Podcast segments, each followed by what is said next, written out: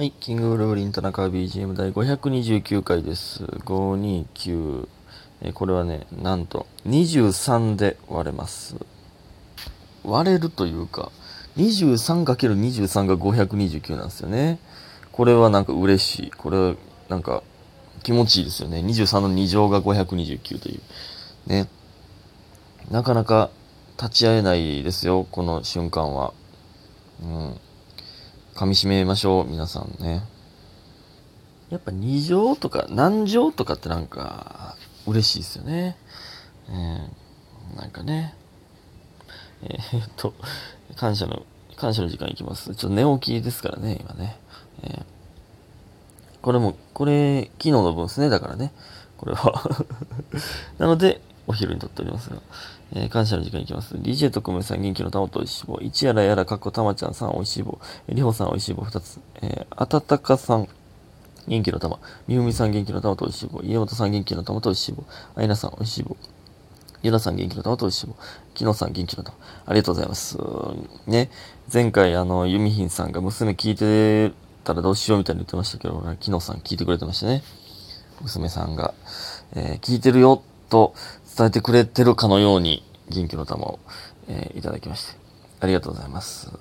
親子でほんま嬉しい話ですね。これ親子で聞いてくださってるというのは合ってるよね。ちゃうかったらすいません合ってると思いますけど、そして田中駒さん、ねえねえ翔太くんダイエットしたらね右のバストだけ小さくなったよ、どうしましょう。翔太くんたくさん寝ていい夢たくさん見てくださいねということで元気の玉とおいしいもいただいております。ありがとうございます。そんなことあるんほんまそんなことあるんだからなんかなんていうのまあダイエットしたらまあ顔から痩せてくとかっていう人いますよね。腹からとかまあ、逆もありますけど、太るときにね、腹にすぐ出るとか、顔に出るとかっていう人いますけど、その、右のバストに出る人おんのほんまなんほんましかも右だけさっき右が痩せて、その次左が痩せるってことバストって。バス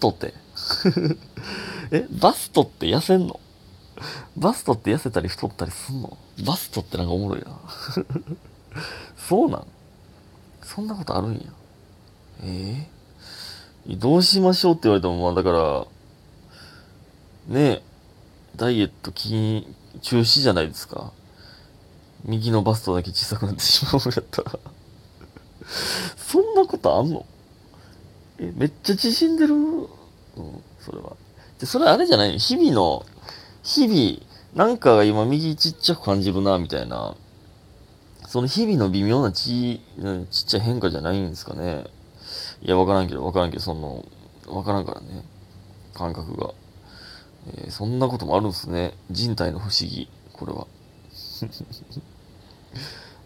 そして、ユミヒンさん。17で割れるっていいですね。ちょっとワクワクしました。それだけです。ということでね、美味しい棒いただいております。ありがとうございます。17で割れるのは、527回かな。そうよね。17で割れるというか、やっぱり数字が大きくなってきてますから、まあ当たり前なんですけど、大きい数字で割れるようになってきてますね。そういうところも楽しんでいきましょう。これで割れるんだ、というね。楽しんでいきましょう。この時点で、ユミヒンさんはね、あれは、娘が聞いてたらどうしようのやつはまだ言ってなかったんで、ね、17で割れるっていいですね、という、のんきな話をしております。そしてみふみさん、私は収集癖めちゃくちゃ直したいです。僕はねちょっと収集癖あるみたいに言ってましたけど、まああるというか欲があるだけで結局めちゃくちゃ集めてはないんですけどね、まあそのお金とスペースに余裕がないからっていうのはあるんですけど、ラジオネームに含ませるぐらいミッフィーが好きすぎて、そうですね、みふみさんというのはミッフィーからって言ってましたよね。最近はグッズを買うたびに罪悪感が。私が田中さんだったら、ポケモンのテラリウム絶対集めてました。可愛すぎます。これめっちゃ可愛いんですよ、ポケモンのテラリウムって。透明のね、モンスターボール型の、入れ物があって、その中に、ポケモンが入ってるっていう、まあ、ちっちゃい飾りなんですけど、これめっちゃ可愛いんですよ。これほんま最近ね、劇場に、差し入れでいただいてて、ちょうど、海竜のテラリウム、めっちゃ可愛い。これ今飾ってますけど、家に。ね、昔もね、これをね、いただいたことがあって、いくつか。それでもね、実家に飾っておりましたね。めっちゃ可愛いんですよね。ちょっと後で、この帰りをストーリー、インスタのストーリーに載せときますね。めっちゃ可愛いんで、見てください。ほんまね、そういう、でもこれね、キリないですよね。これね、ほんまに僕もその収集力はあるんですけど、これ多分ね、僕は捨てれるタイプじゃない、捨てないと思うんですよ。これ全部、今あるもんも。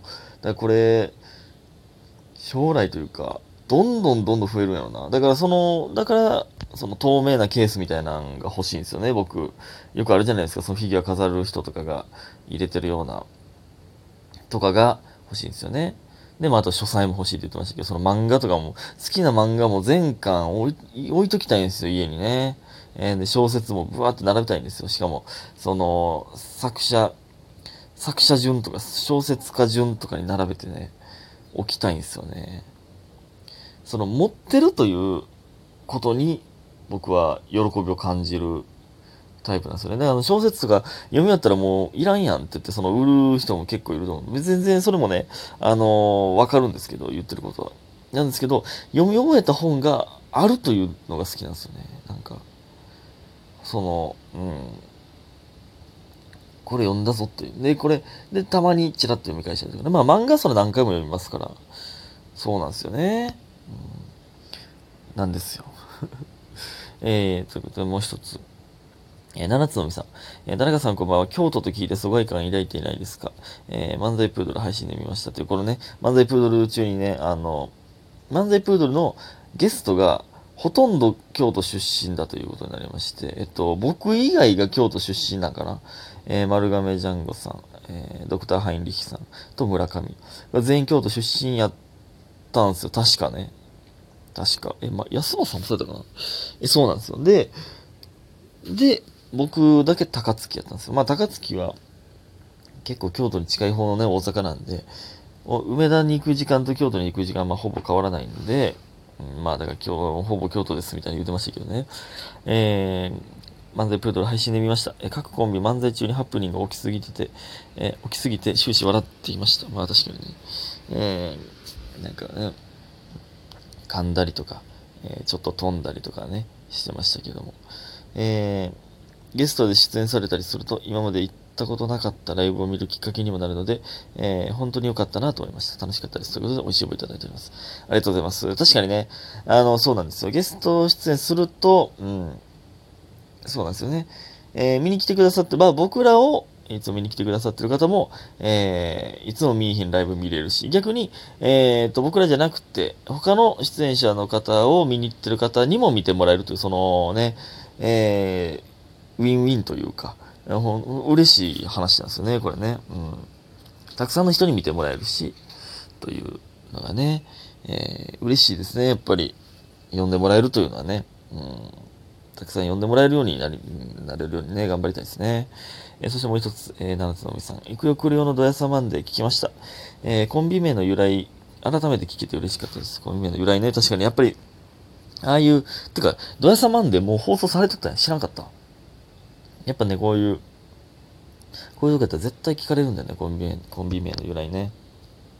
で、毎回説明難しそうだなと思っています。まあね、確かに。ゼルダの伝説の敵キャラの名前でっていうの、そのマクドで決めてて、隣に来た人に、決めてもらおうみたいな話ですね。ちょっとまあ、言ったことあるんで、省略しますけども。フルネームでお二人の名前聞くこともなかなかないので、とても新鮮でした。田中翔太です。どうも。まあ、僕は結構フルネームで言いたがるタイプですけど、村上フルネームで言いたがらないですからね。キーホルダーもね、第1回目のキーホルダーもね、僕だけ田中翔太って書いてて、村上だけ村上って書いてましたからね。なぜか。で、特技の話になった時、P リーグと思ったのですが、緊張でド忘れして答えられへんとか、ハッシュタグ田中すぎる展開にはならないで、とドキドキしてしまいましたが、なんとか持ちこたえてたと捉えて大丈夫ですかね。危なかった。いや、そうなんですよね。P リーグの、女子プロボーラーのね、投球フォームとキャッチコピーを全部言えますって、完全に言い切ってるのに、例えば何がおるんって言われて、ほぼ久しぶりすぎて、ほんまに初めて出てこなかったですね、その時。誰やったっけなって思って。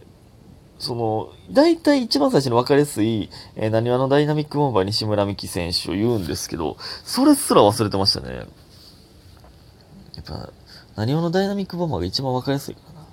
ボールをめちゃくちゃ高くまで上げるというね。うん、上にあるね、スコアとか書いてる、画面、モニターに当たらへんか気にしながら投げるというね。が、まあ一番、やっぱ分かりやすいんですけどね。